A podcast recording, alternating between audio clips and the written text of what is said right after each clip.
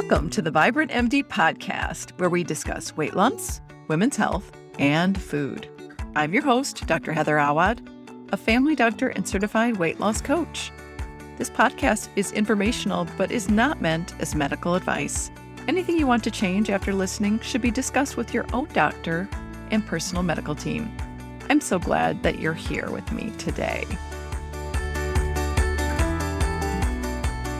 Hello, my vibrant friend. So, our family is getting ready to go to a family wedding. One of the cousins is getting married. You know, as your kids get older and leave the nest, some of the kids are starting to get married, right? Maybe it's yours. My kids do not seem close to be getting married anytime soon, but some of the cousins are, you know, definitely getting married. So we get to have the joy of going to some weddings again. It seems like we have these seasons, right, where you don't go to one for a long time. And then now we had one last year, we have one this year. Super fun times to share with the families. So let's talk about nighttime eating. This is so common, and a lot of my clients will come to me and they know that it's a problem, they're really having a hard time figuring out why they do it and how to stop. So, let me give you four reasons why you may be doing this. The first one is actually that you underfed yourself during the day. Now, for some of you, this is because you're restricting your food intake during the day because you want to lose weight. I get stories like, well, I ate a really small lunch and kept my dinner very portion controlled. And then in the evening, I was super hungry, so I had to eat. And I don't know why. So it's oftentimes because, you know, that restriction means that you haven't given your body enough food to nourish it. And so you will be hungry at night. And that makes sense. And honestly, the answer is to eat more during the day. Look at that lunch and think, what do I need to add there to make it bigger? Am I getting a full serving of protein, the size of my palm at least, along with some healthy fat and some vegetables and maybe some fruit? Dinner, am I eating and stopping when I'm satisfied, or am I stopping before that and not having enough? You do need to eat enough during the day in order to not be hungry in the evening. But the flip side of that is sometimes you've got a big job, you've got a lot of responsibilities. You know, I work with all women who are professionals and over 50. And so sometimes it's just the matter of planning that lunch a little better. They run out of time, so they grab something real quick, or they don't really grab a whole meal. They just maybe have an apple that's in their desk. So, looking at, you know, can you plan some food to bring ahead of time, or is there someplace real close by that you can have something that makes sense to you as far as nourishing your body so you'll work well in the afternoon and not show up at dinner starving. So you've got choices there. But one of those two things is often the answer. So when you think about yourself, are you eating enough during the day? You can eat enough during the day and lose weight. So that will work better than restricting during the day and then being hungry and needing to eat at night. Okay. Number two, you're using it for comfort. Where are my caregivers out there? I had a client who was a mom of twins. And at the end of the night, she said, You know, I just, I want to have a treat at the end of the night. I've worked so hard and then come home and then I'm working hard with my kids. So it's almost like a double burnout, right? Many of you, you know, work very hard at your jobs and then come home and are really on full time then for your children and this leads to a lot of stress and very little time at the end of the night and you're thinking the only thing that's going to make me feel better is some M&Ms or some other sugary snack that's going to give you a dopamine hit but wrecks your weight loss journey and doesn't necessarily make your body feel better. I also had another client who had just retired and was taking care of her ill mother and said, It's normal for me to comfort myself in the evening. It is very taxing working with my mother and caring for her all day.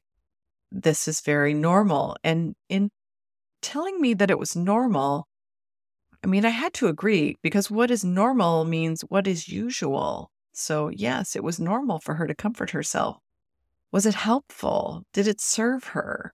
You know, was it the answer to the stress of caregiving for her mother? That part is the part I didn't agree with. And she wanted to lose weight to have better health. And so it was important for her to find a different way to comfort herself in the evening. Now, both of them, we did work on this. You know, is there something in your day that needs to change?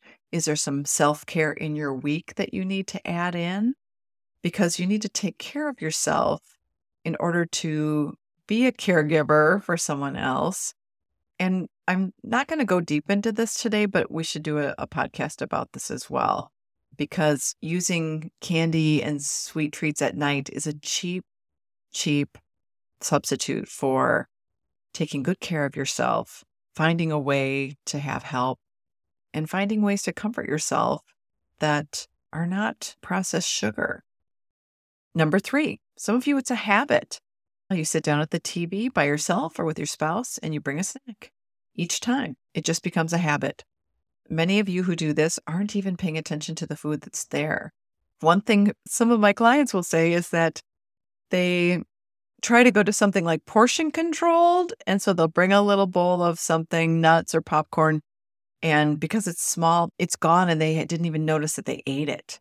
So sometimes it's really just a habit, and habits can be broken. Sometimes with the TV thing, some of my clients have switched to having a cup of tea, a cup of herbal tea while they watch TV, and then eventually transitioning to not having any food or drink that they can watch TV and enjoy it without needing to put something in their mouth. Number four is buffering. And I will come back and do a full podcast on buffering. But basically, what you're doing is you have some difficult emotions from the day that you are avoiding. Maybe you have a job that is very stressful. Maybe you have a coworker that's toxic or someone who's just sort of difficult. And so it makes your day that much more stressful. And it's very difficult to deal with those emotions sometimes. And so you're using food in the evening to help wash it over because it gives you that dopamine hit. But again, it doesn't solve the problem. You haven't looked at what's really going on.